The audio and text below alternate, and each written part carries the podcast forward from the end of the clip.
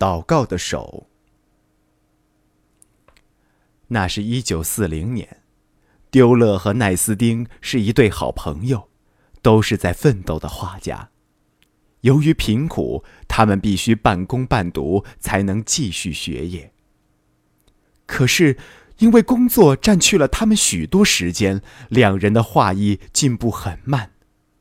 困惑了良久，两人想出一个办法：一个人来工作，支持彼此的生活费；另一个人则全心学习艺术。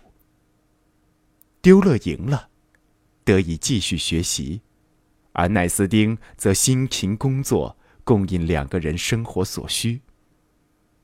几年后，丢勒成功了，他按照两人当初的约定找到了奈斯丁，履行支持奈斯丁学习的协议。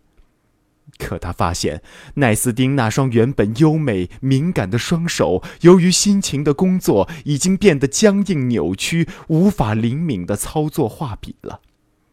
丢勒心痛如绞。这天，丢勒去拜访奈斯丁，发现奈斯丁正合着双手跪在地上，安静而诚挚地为他的成功而祷告。艺术家双眼潮湿，将朋友那双祷告的手画了下来。这幅画成为举世闻名的祷告的手。其实，在我们每一个人成功的背后，都有着一双或者更多双这样的手，值得那些成功的人们铭记，也值得那些没有成功的人们铭记。